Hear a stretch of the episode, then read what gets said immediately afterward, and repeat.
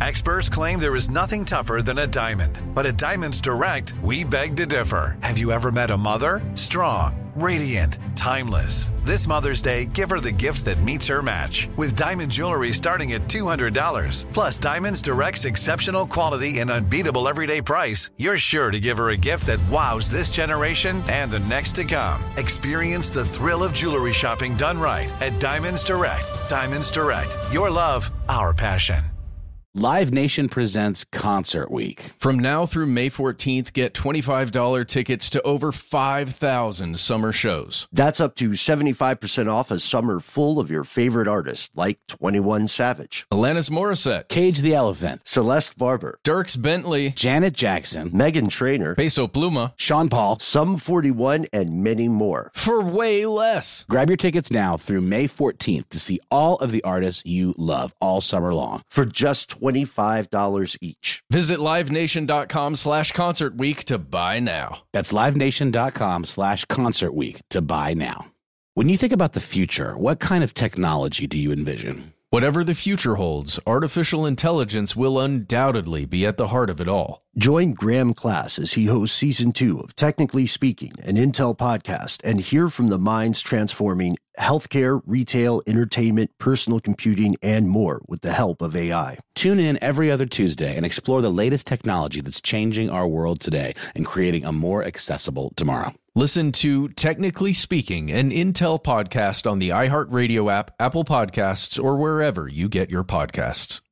Welcome back to the show, fellow conspiracy realist. This classic is uh, rounding out our weekend of classics tonight. And we were going through our files and our archives, and we wanted to find something a little bit holiday esque. You know, we had a couple choices. The Origins of Christmas, that's still a banger, but we we landed on this one. When a lot of people think of um, Christmas, the Christmas holiday, they also think of you know angels we have heard while high, or excuse me, angels we have heard on high. There we go. Potato, jokes. potato, my friends. No, it's true. And the idea of the voice of an angel, right? That's a concept, usually referring to someone who can sing beautifully. But sometimes the voice of an angel might liquefy your insides with its sheer velocity and power. Have you guys seen the OA? That's a show about like angels and their powers. Really interesting stuff, uh, and not at all what people maybe always associate with these beautiful winged creatures. That's one of the things in the Bible, right? If you get too close to God, or if you actually heard God, you know, or, or his messengers, you're probably going to die, or it's not going to go well for you, at least. So, this is some weird stuff. And we are going to meet good friend of the show, John Dee, uh, in his exploration. Yeah, it's true. We text in his explorations of what is called the Enochian language. Let's jump in. From UFOs to psychic powers and government conspiracies, history is riddled with unexplained events. You can turn back now or learn the stuff they don't want you to know.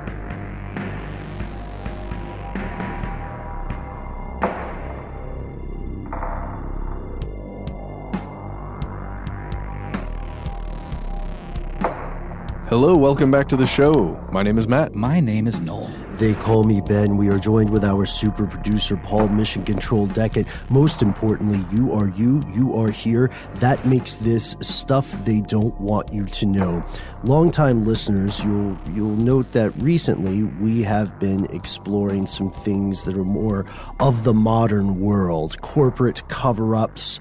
Uh, ongoing investigations into hidden burial places and things of that nature, uh, many of which do point to genuine conspiracies. Not conspiracy theories, but genuine conspiracies. Today we are delving into something a little bit different. We're delving into a realm of spirituality, a realm of allegedly magic, and uh, the area wherein science, magic, and linguistics are said to converge.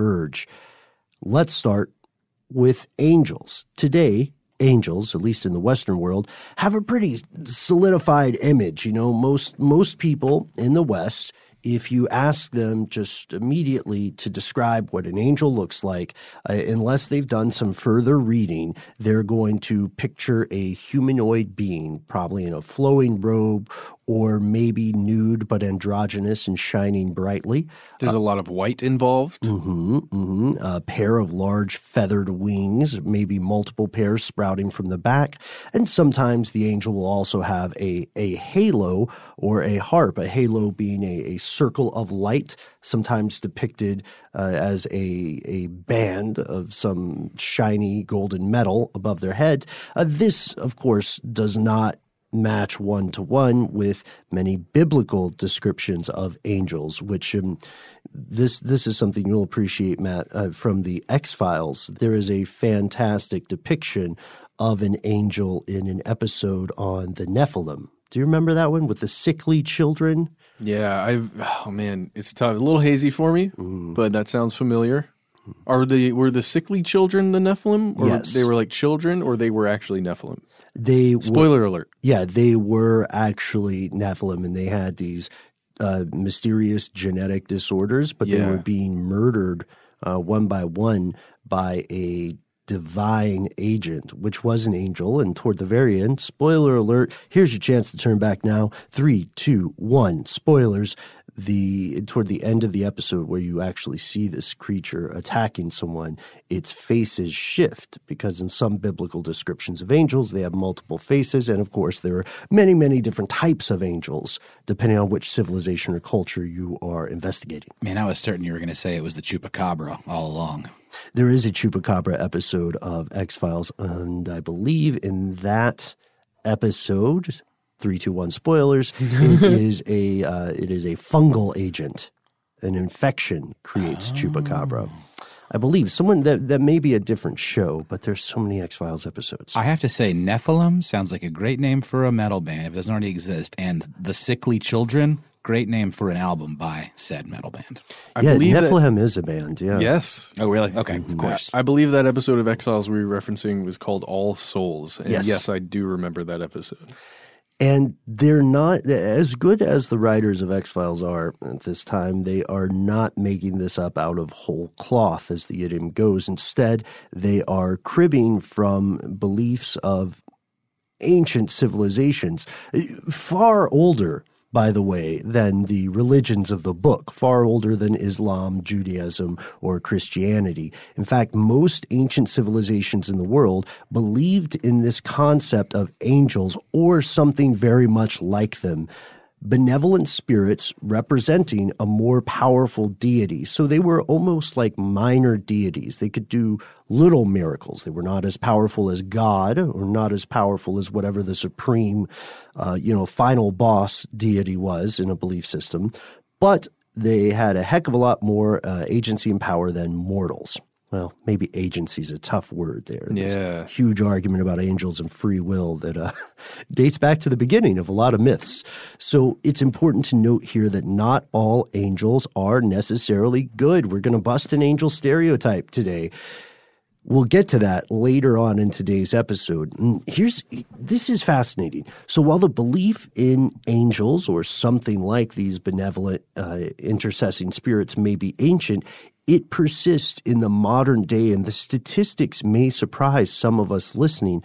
According to a 2011 poll that was published uh, by CBS, 77% of adults in the United States believe angels are real. This is usually of course, tied to religion. 88% of people identifying as Christian and 95% of people identifying as evangelical Christians, along with 94% of people who attend weekly religious services of some sort, say yes, they believe in angels. I'm going to pause here because that's a that's a tricky question. That statistic is worth challenging because it all depends upon how the question is asked. Yeah. You know what I mean? Like if you simply say, "Hey, do you if you're catching people right outside of a church service as they're on their way out and they say, "Do you believe in angels?" it's safe to say, just based on how human psychology works, they're very, mu- they're much more likely to say yes. There's all, there's social pressure in that environment if you did it that way. That's to true. Agree and say, uh, yes, yes, of course I do. And there so often seems to be such an all or nothing approach to that flavor of religion. Sorry, flavor is a weird choice of words, but you know what I mean. Yeah. Like it, does, it certainly feels like people would be encouraged to not just take the bits they like, but you have to believe in all of the the lore and every part of what's in the Bible as being the truth. or at least say you do, because let's not forget there's a lot of cherry picking um, from various religions. I mean, tale as old as time, but one of my favorite examples is uh, this author who wrote a book called Living Biblically. Have you guys heard of this book?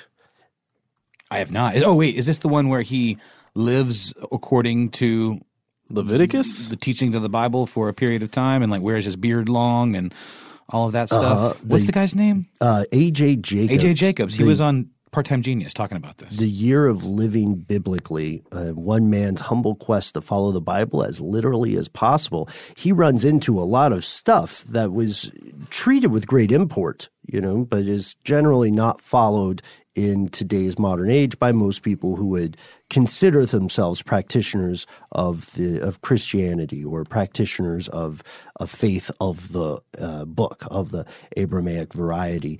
He uh, he ran into one of the ones that was the most surprising to me uh, was when he ran into the ban against wearing two different types of fabric yeah. that was a big deal. You were not supposed to do that. And so often, even people who feel that they are following the letter and the spirit of the law as determined by these religious works, they'll skip some stuff. You know what I mean? They'll have some they'll have some polyester, they'll have some nylon or whatever the band fabrics are. But You got to do what you got to do, man. you got to do what you got to do. Uh, but it may well surprise a lot of people to find that, at least according to this study, uh, the belief in angels is so uh, prevalent, even in this increasingly secular world. So we have to ask ourselves what is it about angels that so captures human imagination, even now in 2019? And to answer that question, we have to continue uh, maybe busting myths is is not a good choice of words here, but we we have to continue clarifying what angels were historically uh, and how they became um, so closely associated with that cultural icon of the the flowing robes and the harp and the halo, which again just it reminds me of how Coca Cola managed to codify the appearance of Santa Claus. Oh, yeah. Yeah, it's true. It's a true story. But but here are the facts. Okay, first off, where does the name angel come from? Well, the word itself is derived from the Greek word angelos, which means messenger. Uh, Malak, the Hebrew word for angel, also means messenger, and both words uh, quite neatly fit in with the Persian word for angel, which is angaros, uh, similarly meaning a courier.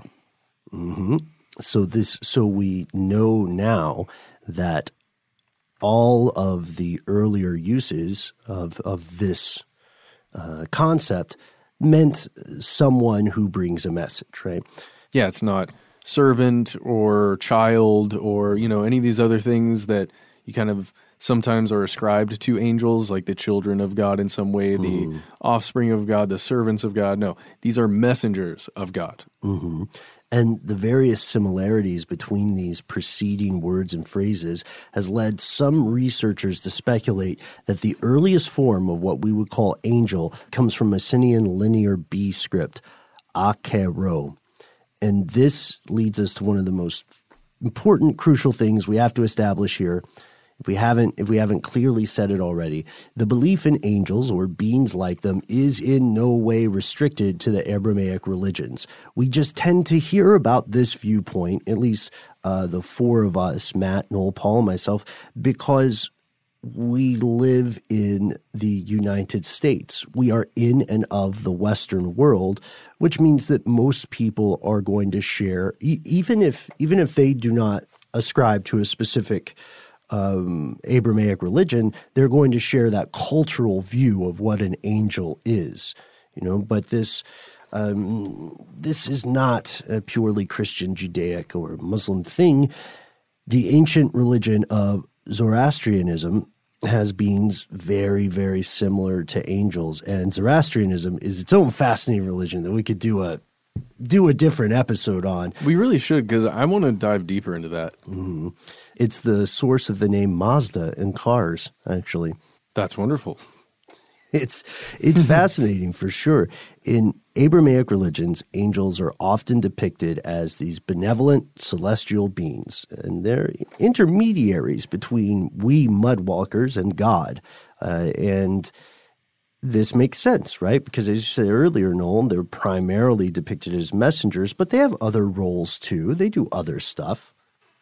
Oh yeah, sometimes they'll pop down to protect someone, maybe impregnate someone. I mean, uh, uh, that was God, right? That wasn't an angel or a dude. They also will smite people. Oh yeah, definitely. The archangels will come down and and take you out if you're doing the wrong thing. But see, it's so it's so interesting with some of the tales and uh, philosophies behind intervention between heaven and earth and all of these things. Uh, ah, I love these topics so much.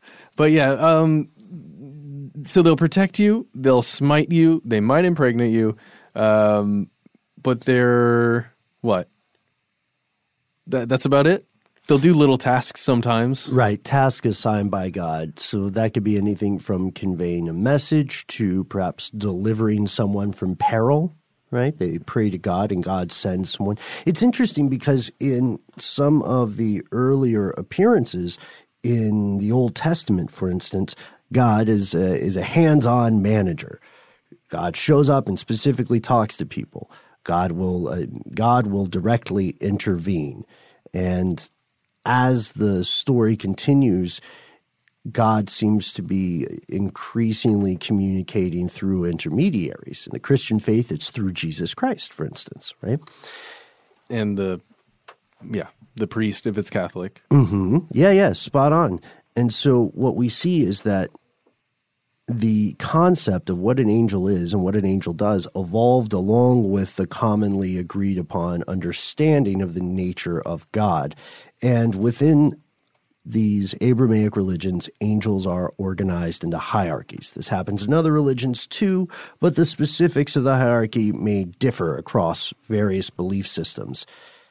And that leads us to angels today, right? So fast forward thousands of years of history we did a very quick and dirty summary of it. Yeah, the Angels got in the outfield. The mm-hmm. Angels uh, went on the airwaves. We said, yeah, that was you know Tom DeLonge's Angels. Mm-hmm. Yeah, uh, the Angels definitely did other things. They show up in the Twilight Zone. There's a yeah. lovely, inept guardian angel attempting to earn its wings. Oh, that's a really sweet episode. That's one of the not depressing Twilight Zones. And that's one of the, I think that's one of the only recurrent characters in the Twilight Zone universe, other than, you know, my boy, Rod Serling.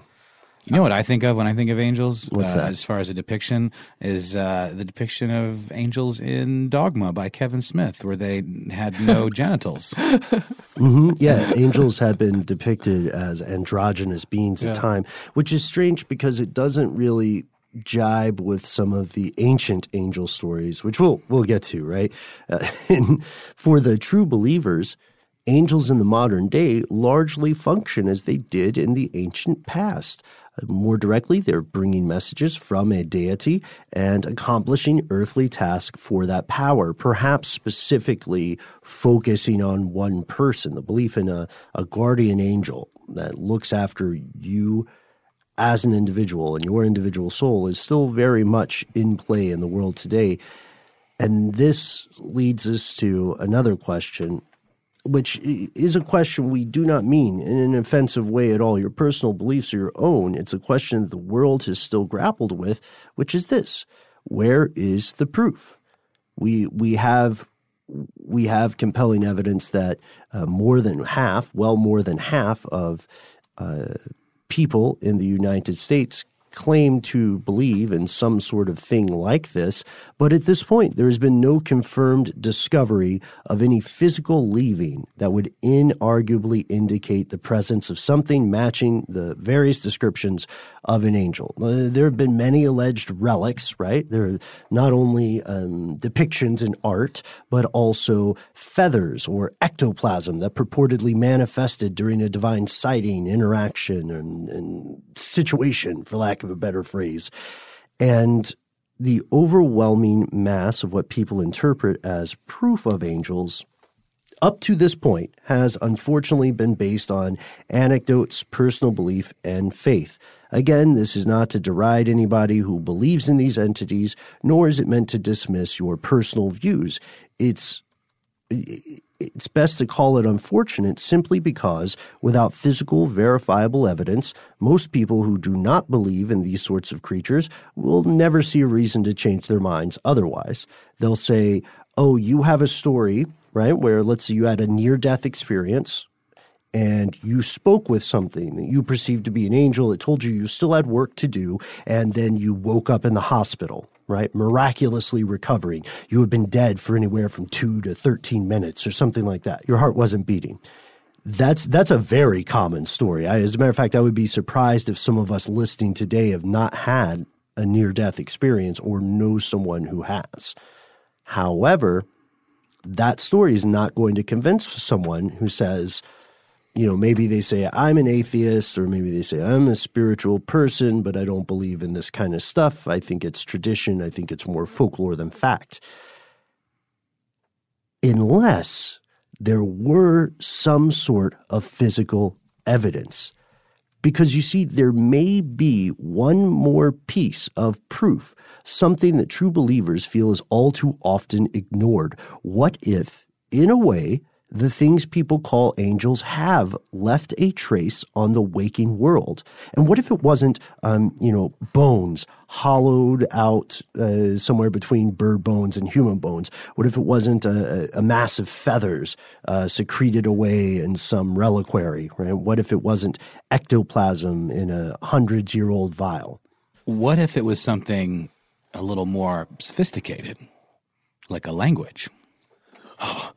Okay, I'm in. You're in? Let's learn about You're it. back? Let's learn about it after a quick break from from this because we're going to hear from our sponsor. Live Nation presents Concert Week. From now through May 14th, get $25 tickets to over 5,000 summer shows. That's up to 75% off a summer full of your favorite artists like 21 Savage, Alanis Morissette, Cage the Elephant, Celeste Barber, Dierks Bentley, Janet Jackson, Meghan Trainor, Peso Pluma, Sean Paul. Sum 41, and many more. for way less. Grab your tickets now through May 14th to see all of the artists you love all summer long. for just $25 each. Visit livenation.com slash concert week to buy now. That's livenation.com slash concert week to buy now. Snagajob is where America goes to hire, with the deepest talent pool in hourly hiring. With access to over 6 million active hourly workers, Snagajob is the all in one solution for hiring high quality employees who can cover all your needs. On demand, temp to hire, part time or full time. You name the position warehouse worker, retail associate, grocery store clerk, fitness trainer, baker, stylist, bellhop, podcast producer. Yeah, Snagajob's got a worker for that. With our easy to use platform, you're able to seamlessly post and fill available positions quickly with a dedicated customer support team to provide all the help you need along the way. Kind of nice knowing you have a talent pool like that in your own backyard, right? Snag a is the partner you need to keep your business running smoothly. So visit snagajob.com or text snag to 242424 to talk to an expert. Snagajob.com, where America goes to hire. This is it. Your moment. This is your time to make your comeback with Purdue Global. When you come back with a Purdue Global degree, you create opportunity for yourself, your family, and your future. It's a degree you can be proud of, a degree that employers will trust and respect. Purdue Global offers working adults like you over 175 flexible degree programs to meet your specific career goals. These include associate, bachelor's, master's, and doctoral degrees and certificates. Purdue Global degree programs range from nursing to business to communication and more. Whatever your interest, we have the degree that will move you forward.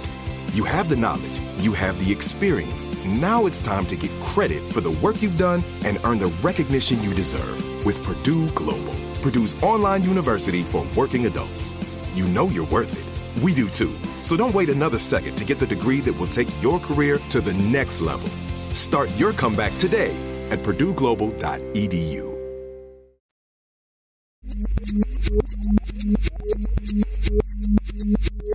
And we're back. It appears that we have not been smited yet. So here's where it gets crazy language. A language of angels. The concept of angelic script sounds pretty bizarre at first blush, right? But for centuries, people have treated this concept with solemnity and seriousness. It is called Enochian script, after the biblical character Enoch. And it all originates, I mean, at least on this earthly plane, with a guy named John Dee, D E E. He'll be familiar to some of us, and to others, it might just be a vague name. So, who is this guy? And he was real. Familiar to some from our alchemy episode. Yes, that's correct. So, Mr. John Dee. Uh, he w- is welcomed into this world way back in 1527 in London. He was an English mathematician and a natural philosopher, which at the time is, I guess, as close as you could get to being a scientist or what would become scientists. Um, and the predecessor, really. He was also a student of the occult, as we mentioned, as you might imagine, knowing that he's involved in alchemy at some point in his life. But this dude was uh, I don't know how to put it. He was crazy educated. Yes. oh man, at a time when very few people went to school and illiteracy was rampant because you know, honestly, many people would live their lives uh, from cradle to grave without really needing to know how to read. Uh, he entered St. John's College, Cambridge, in 1542. Uh, he got a bachelor's degree there and then a master's degree. He became a fellow of Trinity College, Cambridge, when it was founded in 1546. This guy's old school and influential. Then he traveled to Europe, or as they would say in British parlance, to the continent. And in 1547, he made a short visit. Then he stayed from 48 to 1551, studying under mathematician cartographers, people like Pedro Nunes, uh, Gemma Frisius, Abraham Ortelius, and Mercator of the Mercator projection. Oh, yeah, that's that one. And uh, he also did self directed study in Paris, a few other places that have been lost to history. He started turning down opportunities. Uh, the University of Paris offered him a professorship in mathematics in 1551, and then University of Oxford offered him essentially the same thing in 1554. But he said, "No, no, no, no, no. I don't want to be an academic uh, locked in some ivory tower. I have higher aims. I have political aims." Yeah, I want to be a part of not royalty necessarily, but I want to be a part of the people that actually make the decisions. Well, I'm going to parlay this big noggin of mine into some power. I could see him as both a a protagonist and a an antagonist in some movie where he's the extremely intelligent uh, guy on the side, like the Jafar. Yeah, sort of the, a Jafar type figure or a Rasputin type figure. But yeah, but he seems to be like f- at least well intentioned to our uh, to our knowledge. And he was a huge icon fairly early on in the pop culture of the time. Uh, the character of Prospero in The Tempest is based on him. Or it's, it's like quote unquote widely thought to be the case. Got you. It's true. It's based on him. One guy's opinion. That's just my opinion, but the evidence is there. So yeah, so he decides that he's going to join the the court. He's going to work in service of the English crown. This plan is successful. He returns to England and he becomes a member of the court because he offers to teach mathematics to courtiers and to navigators, and eventually he becomes a consultant and astrologer to Queen Mary I. Uh, and this is at this level of political power. This is similar to um, being both on the cabinet of the president and the astrologer, kind of like how Ronald Reagan had an astrologer. That's true. You can look it up. That's that's cool. It's true. This this was a dream job, right? This is what he wanted. It landed him in jail in 1555. Uh, he was charged with being a conjurer. As yeah, uh, it happens. They let him out a little later, but it, but it is on the books. So this is the first time he gets a criminal record. I wonder what he conjured to get that sentence, or was accused of conjuring. I didn't. I didn't see that anywhere. Maybe it was just a tiny little imp that he was going to have assist him in his work. Wait, what? What? A conjuring? a you con- yeah, conjuring a small homunculus. Oh, yeah, yeah. homunculus. Uh, an I imp, love that uh, word, uh, by the way. You know, whatever. Maybe it was just a small black cat. Is a he conjured. homunculus like inherently have a hunch?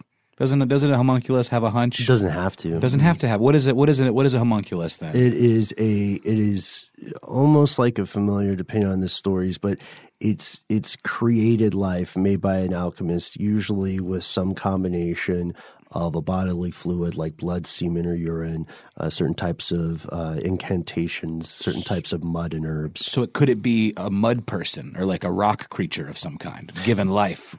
It's closer to a golem. Ah, you guys, I'm, I, I'm I'm not trying to mess with you. I've always heard that term, and I've always associated it with like an Igor or like some sort of grotesque, you know, disfigured um, sidekick. They are usually they are usually supposed to be. Um, I don't know when, they're depicted. They're they're typically going to be depicted as deformed in some way or imperfect, because only in in this environment only God can create a truly perfect being, right? So I have a. Uh, I have a recipe to build a homunculus uh, attributed to Paracelsus uh, from his book De Natura Rerum in 1537. If you want to hear it, Can we can we try it right now? um, Probably don't have the materials. well, we do, but it's not safe for work. that's fair. Thank you. Let- Yeah, let's just let's give it up. Let's just hear it. That the sperm of a man be putrefied by itself in a sealed cucurbit for forty days, and the highest degree of putrefaction in a horse's womb, or at least so long that it comes to life and moves itself, and stirs, which is easily observed. After this time it will look somewhat like a man, but transparent, without a body.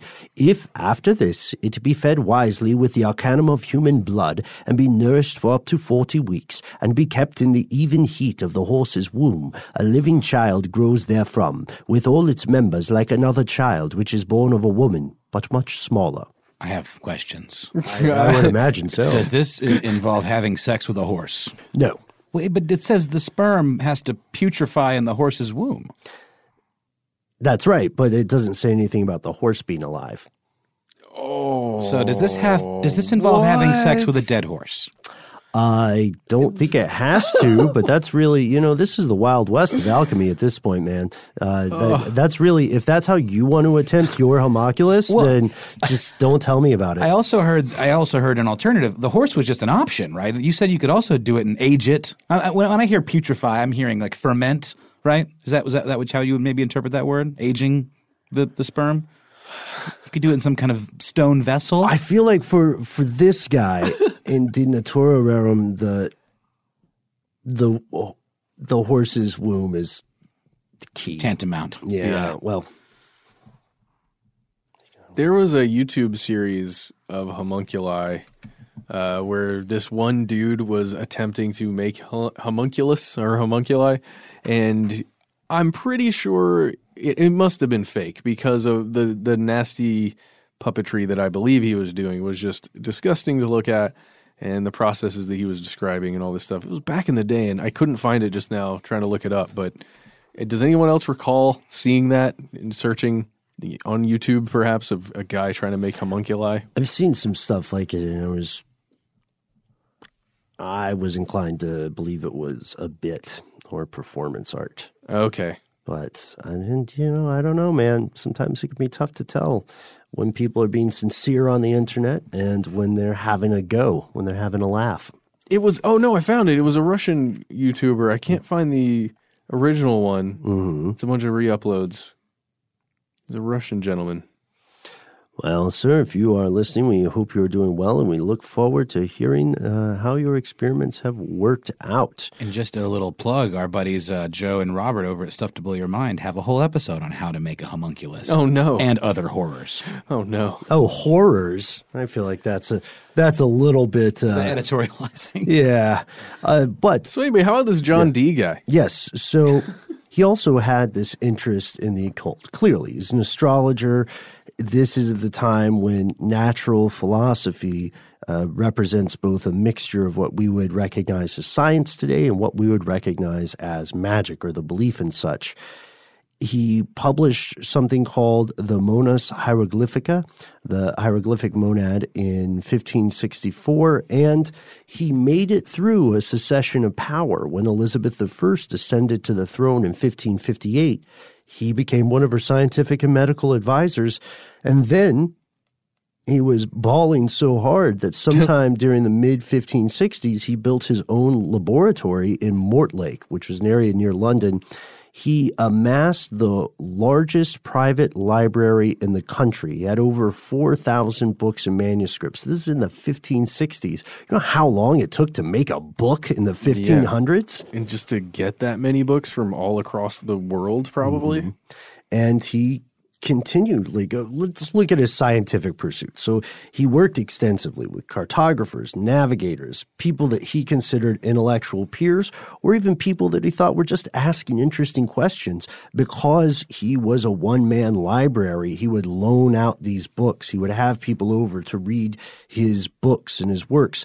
He published widely across various disciplines uh, stuff like uh, the the Bangor hit General and Rare Memorials pertaining to the perfect art of navigation in 1577, uh, and then he published stuff like an aphoristic introduction, his views on natural philosophy and astrology in 1558. And this is pretty cool. He actually edited the first version uh, of Euclid's Elements into English, which is was extremely helpful. Mm-hmm. Uh, thank you for doing that to all people that came after you, John Dee. That was in 1570, and he also had this. This, I mean, we kind of talked about it already, but he was so into the occult, and I think it's because it's that thing that we discuss on this show all the time. That line, right, between magic and science, and he's already kind of writing that line a little bit throughout his his uh, spiritual pursuits as well as his scientific uh, pursuits, and he just thought the occult was the coolest thing, and it grew and grew and grew his interest in this, and um, that thing that we talked about, the hieroglyphic monad that mm-hmm. we um, just mentioned up top, because in that he proposed this single mathematical symbol, a, a magical symbol that was the key to unlocking basically everything. It was like the one the one solution to the unity of all things in nature. Yeah, the, as above, above so, so below. below. Yeah, he, it's it's true, and it, it's strange because his interest in the occult seems to grow in step with his frustration at scientific pursuit. He felt that there was a veil uh, between him and, and the true nature of reality. And it's so interesting to me how, in these days, that whole pursuit of scientific um, knowledge was very much intertwined in general, more, more, much more so than today when the world seems so separate man of science, man of God, and all that. And a lot of the things that he, that, you know, we look at as being um, mystical sort of or a little bit more occult kind of got broken off the whole idea of the monad and all that into philosophy. So that's it's almost like create birthed a whole nother pursuit, kind of. If you mm-hmm. think, I don't know, it's interesting. Yeah, yeah. The same way that alchemy led to chemistry, right? This is so far. Let's call him the daytime John Dee. Right. All right. He's got he's brilliant. He's got an eccentric interest in the occult. But how far did it go? What does he have to do with angels? Let's get to them after a word from our sponsor. Live Nation presents Concert Week. From now through May 14th, get $25 tickets to over 5,000 summer shows. That's up to 75% off a summer full of your favorite artists like 21 Savage, Alanis Morissette, Cage the Elephant, Celeste Barber, Dierks Bentley, Janet Jackson, Meghan Trainor, Peso Pluma, Sean Paul, Sum 41, and many more. For way less. Grab your tickets now through May 14th to see all of the artists you love all summer long. For just $25 each. Visit livenation.com slash concert week to buy now. That's livenation.com slash concert week to buy now. Snagajob is where America goes to hire, with the deepest talent pool in hourly hiring. With access to over 6 million active hourly workers, Snagajob is the all in one solution for hiring high quality employees who can cover all your needs. On demand, temp to hire, part time or full time. You name the position warehouse worker, retail associate, grocery store clerk, fitness trainer, baker, stylist, bellhop, podcast producer. Yeah, Snagajob's got a worker for that. With our easy to use platform, you're able to seamlessly post and fill available positions quickly with a dedicated customer support team to provide all the help you need along the way. Kind of nice knowing you have a talent pool like that in your own backyard, right? Snagajob is the partner you need to keep your business running smoothly. So visit snagajob.com or text snag to 242424 to talk to an expert.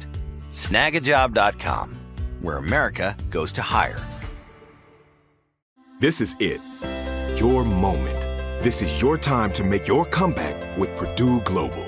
When you come back with a Purdue Global degree, you create opportunity for yourself, your family, and your future. It's a degree you can be proud of, a degree that employers will trust and respect. Purdue Global offers working adults like you over 175 flexible degree programs to meet your specific career goals. These include associate, bachelor's, master's, and doctoral degrees and certificates. Purdue Global degree programs range from nursing to business to communication and more. Whatever your interest, we have the degree that will move you forward. You have the knowledge, you have the experience. Now it's time to get credit for the work you've done and earn the recognition you deserve with Purdue Global, Purdue's online university for working adults. You know you're worth it. We do too. So don't wait another second to get the degree that will take your career to the next level. Start your comeback today at purdueglobal.edu.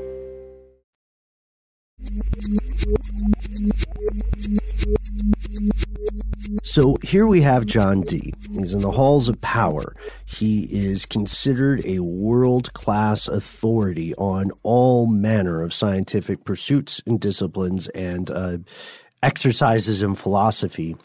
He's also an unhappy dude he's getting increasingly frustrated because he wants to build a comprehensive understanding of the natural world.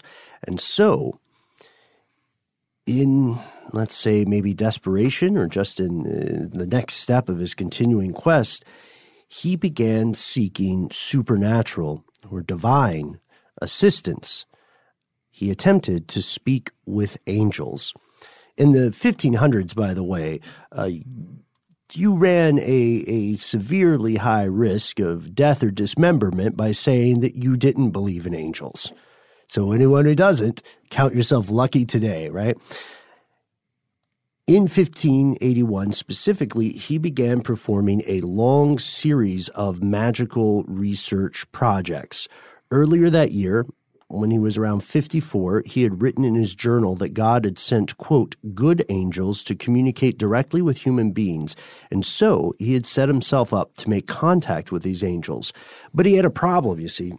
He was not a medium. He had attempted to scry and found that he had no ability to see the other side or interact with it. Scrying is the act of um, a meditative a divinatory act wherein you might stare into a crystal ball, for instance, or in some cultures, an obsidian mirror or a, a container of water. Yeah.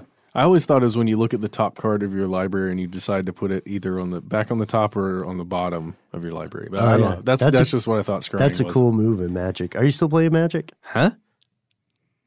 What? I'm talking about scrying, bro. Okay. Like real magic. All right. Okay. That's right. Matt does scry with a deck of cards. Oh, let me look at this. Uh, mm, mm what is that? Uh, terror? Okay. Oh, I thought you were going to say seven of clubs. But that is not your card.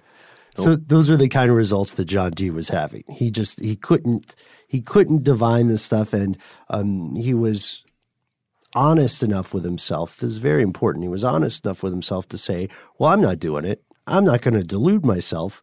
I am certain that this talent exists, but I am likewise certain that either I do not have it or I uh, don't have a strong enough capacity to learn it. So eventually, he did find a medium, or at least he thought he did.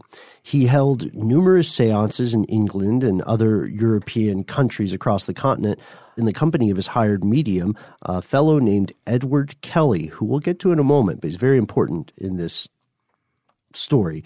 In his attempt to contact angels, Dee was seeking that universal language of creation.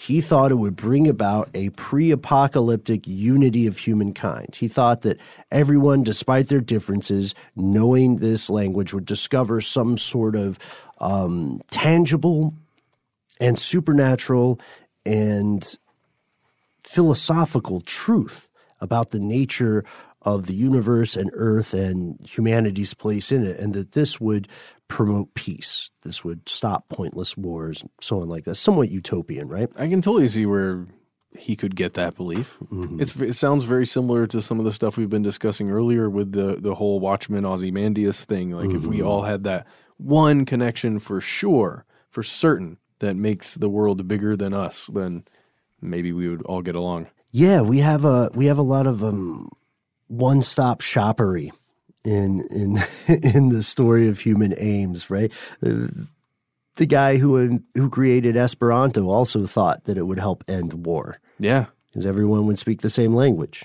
Yeah, Esperanto is a great language, by the way. Very few people speak it, but it's a great language. I just remember re- like researching it back in the day for mm-hmm. the old website. And That's le- all I know. And learning about William Shatner's yeah wonderful film. Well, well, let's. Uh, so John Dee. he totally thinks this is going to happen, right? And yeah. and he goes to some pretty uh, extensive lengths to to try and make it happen, to to try and prove that it's true. Yeah, they have he and Edward Kelly have hundreds and hundreds of sessions from 1582 until 1587 and during these sessions they come to believe that they are communicating regularly with actual angels and they each have their role to play. They're they're like a two man band. So Dee will be the orator and the supplicant. So he will be asking these questions. He will ask them often by directing prayers to God and God's archangels, and then he would invoke them to manifest themselves in his scrying stone. For him, it was a black obsidian mirror. Oh, that's cool. I don't know if you guys have seen those in person, but they look really cool. I bet. It kind of gives you like a sort of a a blurred kind of reflection, right? Black Mirror esque. Yeah, yeah, yeah, yeah. And Kelly would act as the scryer. So, so Dee is invoking these powers and asking them things, and Kelly is watching for their reactions. He would see visions projected in this mirror, and he would describe them to Dee, and then Dee would write them down. So and everything picks up steam around the year 1582 or 1583. Yeah, that's when John Dee and Edward Kelly claim to have received communication directly from the angels, um, who supposedly, allegedly provided them with the foundations of this language, which can be used to communicate with the other side. Um, this angelic language had its own alphabet, syntax, grammar, all of which they wrote down in their journals and they dubbed this new language Enochian, which of course sprang from Dee's um, idea that the biblical patriarch Enoch, sort of a Methuselah esque figure in the Bible, was the last human to know this language. Mm-hmm. And Dee, in common conversation, preferred to call this language angelical or the celestial speech. He also called it the first language of God Christ, and particularly, he was fond of calling it Adamical, like Adam Ickle because he claimed it was the language spoken by Adam, the biblical Adam, in the Garden of Eden during the naming of all of God's creatures walk the earth, swim the sea, fly in the air. That's, that's an interesting concept that Adam somehow spoke the same language as all of the angels. Yeah. Well, what, what was he going to speak? Esperanto? Well, you know, so it makes so much sense, though. Mm-hmm. If you're you're coming from heaven where all the angels already exist, and you're going to bestow life upon this creature in this new world in this mm-hmm. new place, yeah, you teach them the language you know. That, wow. And it's interesting because for Dee at this time, this is not a, a, crazy assumption. This is barely an assumption. He had not conceived of a world in which people could exist without language. You know what I mean? Like at this time in the 1500s, there's not going to be anyone arguing for the slow evolution of primates, right? From an arboreal species to two legged people walking and, and working out or accelerating their differences through a series of, um, a series of organized noises. What? what you talking about? So I mean, that's what I'm saying is people were created according to the the the story that he had heard, and that uh, people would literally be killed for disagreeing with right at this time. So of course there had to be some sort of speech. How else would one communicate? Yeah. Well, it could be in the form of dance, like in the Netflix uh, show, The OA. Oh yeah, you guys remember that? I do. That was the the angel language. Only I think there was an alphabet. There was some written versions of it in that show, mm-hmm. but it was largely dem- uh, it was largely communicated through these amazing dance moves. I watched that so long ago. Although it wasn't that long ago. You remember the dancing? It feels though. like yes, absolutely. It was 2016. It feels like a lifetime ago. I feel oh. like we're due for another season of that. I'm pretty sure it got greenlit. Yeah, they just had the one season so far. Uh, I think it did get renewed, but I don't know when it's going to come out. It would be nice because maybe they could answer even one of the questions they posed in season one. But but at least Punisher Two is out right now. Oh, Punisher so Two, good. yeah, it's I really apparently not that. doing very well. Though. I don't care. It's so good. You like? I it? enjoy it. Okay. I feel like I get it. You know, he gets me. so, so uh, Punisher aside, these beings with whom Dee and Kelly were in communication told them that being able to speak this language, being able to speak this ancient pre-human Enochian tongue would unlock the doors to unlimited knowledge, wisdom, and power. So let's let's get away from those claims. Let's look at what what it actually is. You can go online as you are listening to this episode, and you can scroll through different uh, analyses and interpretations of versions of this alphabet.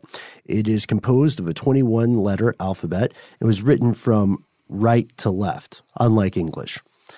Uh, there are two different versions. The first is in a manuscript that Dee created called The First Five Books of the Mysteries. The second, uh, which is the more widely accepted version today, comes from a book called Liber Loagaeth, which is allegedly based on Kelly's original drawings. It's got 49 great letter tables or squares that are made up of 49 by 49 letters, and it's said to be the first corpus of text in this purportedly angelic language.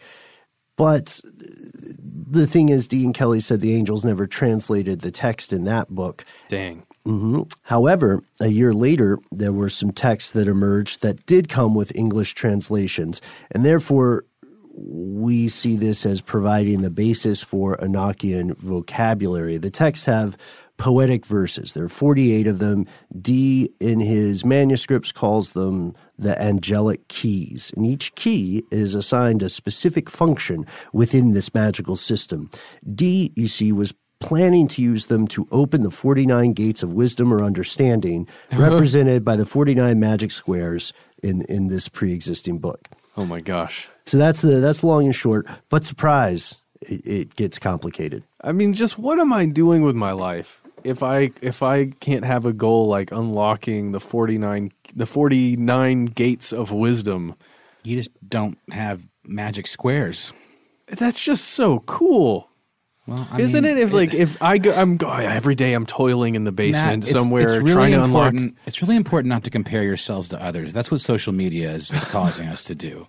When I was in, um, when I was carted off to the smart kids camp in a different lifetime, one of the things that they made us swear to do, they were pretty lax on everything, but one of the things they made us do was swear not to leave a place they called the Magic Square. Ooh. And one of the other kids that was there with me uh, was convinced that it was evidence of some sort of devious arcane um, shenanigan. Whoa. I think it was just a name. Yeah, it wasn't salt or anything. You're sure? well, I mean, no, but seriously, uh, unlocking the 49 gates of wisdom is like the best quest that you could ever find in a video game. That sounds incredible, but he, John Dee was trying to do that IRL. Yes. Yeah. And that leads us to a question Did he succeed? What a great question. Because of the loss of parts of his original manuscripts, there are multiple, at times conflicting interpretations regarding the meaning, validity, or authenticity of this language. Almost immediately after it was first published, the language was met with suspicion, skepticism, and uh, not a small dose of hostility because by the 16th and 17th centuries, this Enochian script was considered legitimate proof of communication with otherworldly or supernatural beings. Not angels, however, demons. Yeah, that makes so much sense to me. Just the idea that uh, a, a human could never reach the heights of the heaven to of heaven the heavens to communicate with God, but if you are attempting communication like that, a treacherous demon from down below is going to intercede and then give you lies essentially on purpose the corruption. Yeah. Yep. To mislead you, right? To put you in rebellion against uh, the true powers that be. And the whole time you would think that you're in communication with angels. One of the supporting uh, platforms for that argument would be the idea that the devil and infernal forces typically uh, use deception and trickery, right, to lead mm-hmm. people away from the light. They also the angels or supernatural entities that created this language or communicated in it were said to have discredited the existence of the Holy Ghost. These kind of claims, the, the idea that you shouldn't pray to or through Jesus Christ or that the Holy Ghost doesn't exist, they directly attack the foundations of Christianity. And this caused people to conclude that the quote unquote good angels that Dee and Kelly contacted were actually demons. Demons, in this sense, could be a reference to fallen angels, the formerly divine creatures that rebelled against God, prompting a war in heaven, and then were cast down into the pit or escaped to the earth. Or, you know, it could be a could be a reference to the watchers yeah. that also occur in the book of Enoch, right? The, yeah. the, the angels that were supposed to keep an eye on mankind. You know what I mean? Uh, be babysitters more or less, but then lost their way, slept with yep. the daughters of men, and created Nephilim. Weren't those the big rock monsters from the Darren Aronofsky mm-hmm. Noah movie? Yes, they mm-hmm. were. Yeah, I thought so. The coolest part about that movie, by yeah. the way. Oh, but, yeah. but but very out of left field. It kind of like threw me for a loop. Uh, hold on. Mm. Yeah, but again, we were talking about skepticism at the time and everything, and you know, I can hear some of you out there, um, I can hear the skepticism in my headphones from you listening like? to it, it in the future. Me. I can just hear it. I'm, I'm, listening to it. I can hear it because it's happening within me. Um, oh, yep, there it is again. Yeah, it's just kind of a general susurrus. Yep. Um, but but hang just, on, is that Enochian? I'm not sure what it was, um, but it's I guess it's just you you kind of have to put yourself in the in really in the mindset, and that's what we've been trying to do in building up to this. You know where we are, giving you the history and the kind of the background of this stuff.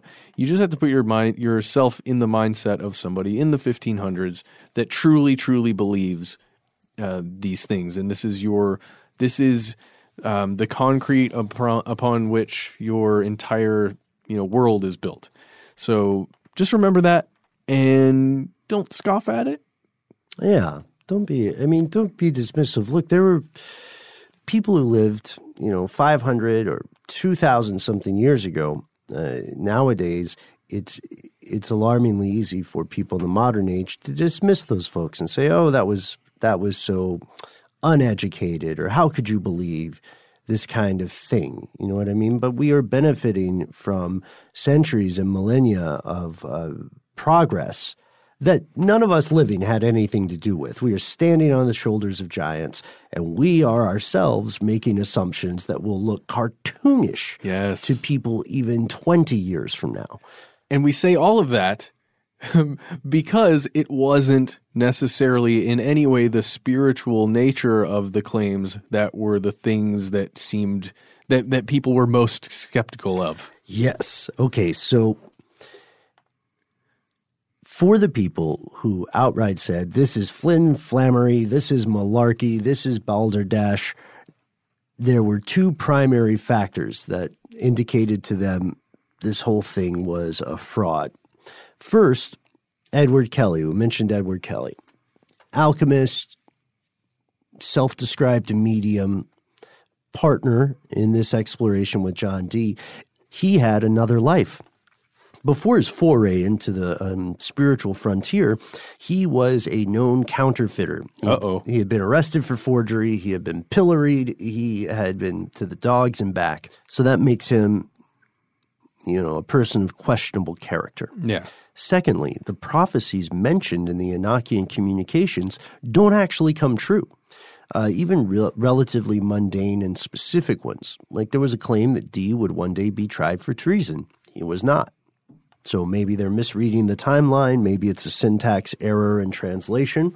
But still, if you're not getting things right and you're working with somebody that already has a reputation as a John D, you know, it really does kind of make you question why he's choosing to go this route.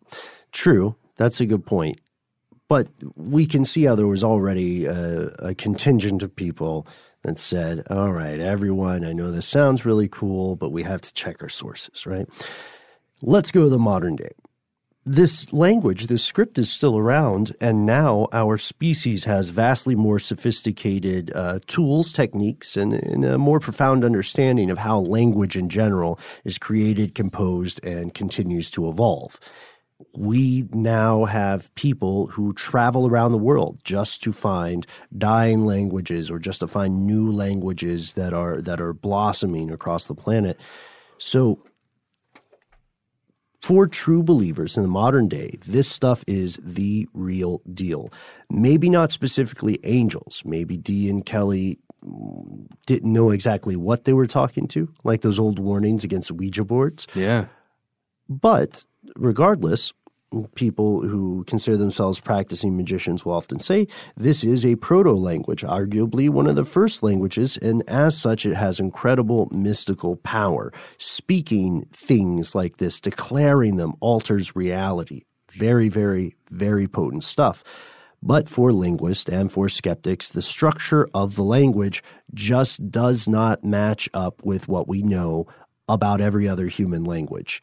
One of the primary critics of this is a guy uh, from Australia. His name is Donald Laycock, and he argues that the phonetic features of this language, Enochian or Adamical script, indicate that it was a form of glossolalia, which is speaking in tongues, which we've still somehow not done an episode about. Which is fun because when you say glossolalia, it sounds like speaking in tongues. I can just picture it be like la la la la la la la la la la la la la glossolalia. It sounds like a Sigur Rós song to me. yeah, and that's totally what they do, right? Isn't that like made, making up a language like on the fly? Is kind of. I believe at least one album had featured that heavily. I thought that was their whole thing. Was they have a, a language that vaguely sounds Icelandic, but it's actually kind of their own thing. I, It's like I- a Haagen Dazs. Oh, good of lord, that would that would blow my mind. I thought it was just that one concept album that they did that. Maybe, maybe you might be right. I'm not like a super fan. I like their music, but I, I always heard that that was a thing. Maybe maybe I was hearing that specifically about one one record. Let us know, folks, what language is Sigur Rós speaking? Sa- save us the Google search. Uh, so he doesn't end there. Donald also argues that the syntax of Enochian is almost identical with that of English rather than Semitic languages like Arabic or Hebrew, which Dee claimed were direct degraded descendants of Enochian. And now, most linguists are clearly going to agree that this is not the secret language of angels. But is it an actual language? If it was a fraudulent enterprise, was Dee complicit in the deception? Was he in on the joke? Was he an accomplice or a victim? Yeah, and how much money did he make? Really, in the end, how much money do these guys make uh, talking about their angelic language? I'm interested. I'm going to look it up, but I don't. I haven't seen an actu- uh, any of the actual numbers there. And again, how much was like hidden if there if money was made? Mm, I in my for my money, I would say that just this is my opinion. Dee would probably believed it just from what I know about him and what I've learned about him and how intelligent he was, unless he was just trying to find, uh, you know, a, a quick fix for money. But it doesn't seem like he would need that. It seems like he truly believed it, and maybe he got duped by Kelly. That's what it feels like to me. Hmm. Yeah, that's. I, I, think that this is a viewpoint a lot of people would agree with, Matt, because in his work on the subject, Donald Laycock is clearly impressed by the consistency of the system of, of the language, or the script at least, and he notes that it exhibits a deeper understanding of the Kabbalah specifically than he would assume someone like Edward Kelly possessed. But he still believes this is a fraud. He does not believe this is an otherworldly dictation or an exercise in automatic writing. He thinks that Kelly most likely engineered this in pursuit of a quick quid and that Dee was a sincere partner who was unaware of the deception. In his mind, Kelly was surreptitiously looking through the works of John Dee or his papers and cribbing that so that he could build something that looked convincing to someone who would have Dee's knowledge. And you can do that without understanding what you're mimicking, right? That's a terrifying concept. I mean, it happens. I know. Uh, and Donald also believes there's evidence that Kelly was working off of small notes in his sessions. It's it's interesting in in Kelly's book on the subject. Uh, you can see specific times wherein the communications with the angels became garbled, and eventually Donald Laycock uh, just concludes that Kelly literally got his notes in the wrong order, and that's why things didn't seem to make sense. Dude. Yeah. Moreover, he notes how the language, this is interesting, how it seems to evolve over a short period of time from when they begin collecting the notes to when they're really hitting their stride. And in one passage, he specifically asks a, uh, a, a, great question.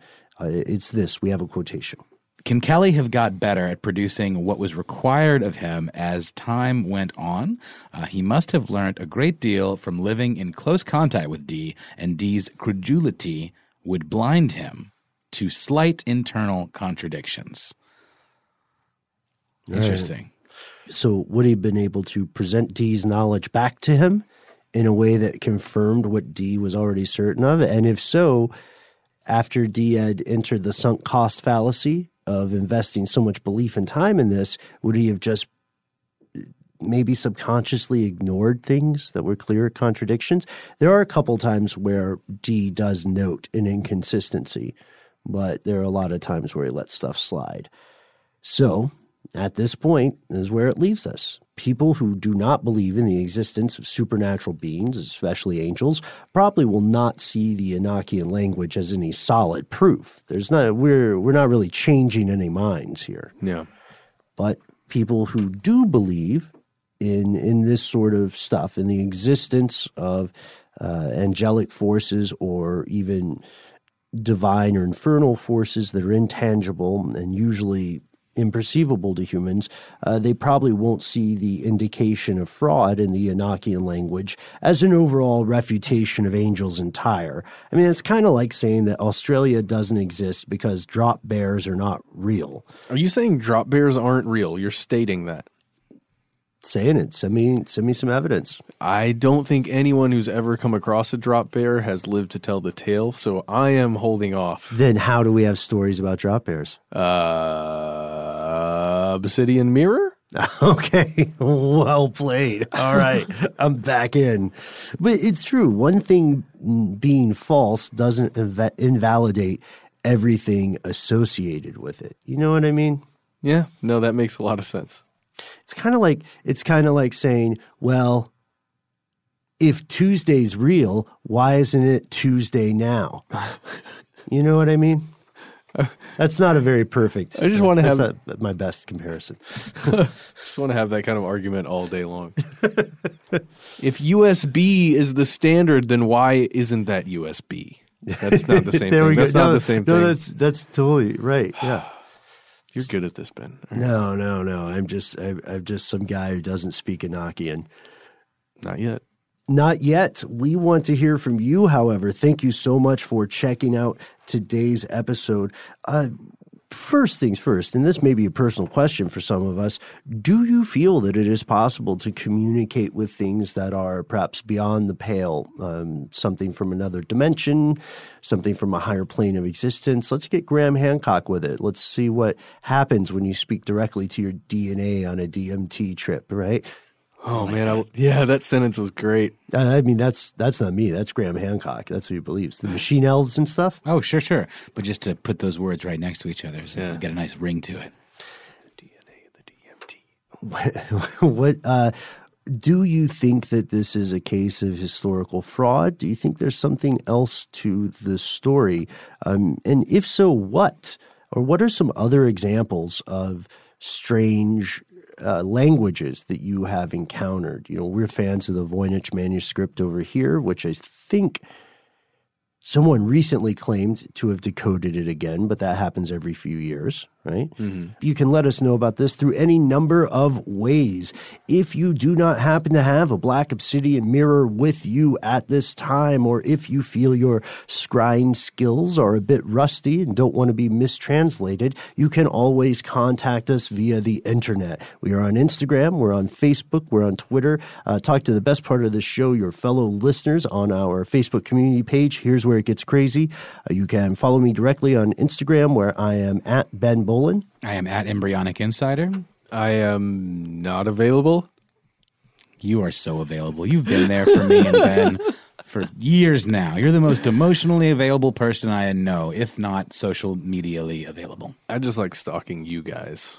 I saw that great picture from the holiday party that we had, the like the super late January holiday party. Yeah, somebody negged me really hard on that because Ben said we uh, th- look, we really do know how to clean up, and someone says I didn't know a jean jacket was cleaning up. Oh, I know, but the rest of me was cleaned up. But you that's know a what? nice jean jacket. you know what you're doing? What's that? You're doing the Feeding thing. into you're doing the thing the incels do, where What's you're that? just seeing that one negative It, thing. it was the only it's the comment on it. It was the only comment on the no, picture. there were a ton of comments on Oh, really? the picture I saw. I must have gotten to it early. It was very kind human beings. I think we looked good. The only thing that would have made that picture better is if our mysterious and enigmatic super producer Paul Mission Control Decant would have deigned to make an appearance. Oh no, he we can't reveal Paul Mission Control. if he doesn't have that air of mystery about him, like what is this show? It's basically over for us. People don't even understand how his last name is spelled. I'm not going to break that illusion either. No, no, no, Omerta. hey, just I gotta uh, stop saying Omerta. This is like the third episode in a row where I've just said that as a non sequitur. What were you gonna say? Nothing. Nothing. I was just gonna say, send me your thoughts through your Black Obsidian mirror because now I'm thinking we need to install one here somewhere in the office Mm-hmm. where we can, I don't know, try and communicate or send Well- things through. Ben doesn't have a smartphone. Ben exclusively communicates via Black Obsidian Mirror. Oh my God! Look at your phones right now with that Black Mirror idea. I know we're joking, but just that concept of the Black Obsidian mirror, I've never actually made that connection before. Oh, nice. You're scrying. Oh God! Well, if you, uh, speaking of phones, if you prefer to communicate to a phone, you can give us a call. We have our very own number. It is One eight three three STDWYTK. Yes, give us a call, leave us a message, and we'll see what happens from there. It's going to be cool no matter what it is. By the way, by calling and leaving a message, you uh, give us permission to use your voice in the podcast. or or this is a Facebook announcement for uh, twenty bucks or something extra. We'll wiretap your phone. Did you hear about this? what? Okay, I don't want to keep us going too long, but Neither does is- Paul. I can see I know, him I know, over I know, there. I know, but this is important. This is important for anybody who is a teen or has a teenager uh, who is using Facebook. I think they cut it short because uh, lawmakers became furious with this, but Facebook was offering uh, teenagers uh, a nominal fee for complete access to everything they do on their phone. Whoa. It was a Facebook research product. Uh, they would have teenagers install a VPN that let the company see everything they did there. And this this story just broke as we were going into the uh, into the booth. Oh my God. well, I'm going to look at that now. Some of those kids are as young as thirteen. And that's the end of this classic episode. If you have any thoughts or questions about this episode, you can get into contact with us in a number of different ways. One of the best is to give us a call. Our number is 1 833 STDWYTK. If you don't want to do that, you can send us a good old fashioned email. We are Conspiracy at iHeartRadio.com. Stuff They Don't Want You to Know is a production of iHeartRadio. For more podcasts from iHeartRadio, visit the iHeartRadio app, Apple Podcasts, or wherever you listen to your favorite shows. From BBC Radio 4, Britain's biggest paranormal podcast is going on a road trip. I thought in that moment, oh my God, we've summoned something from this board. This is Uncanny USA. He says, Somebody's in the house, and I screamed. Listen to Uncanny USA wherever you get your BBC podcasts, if you dare.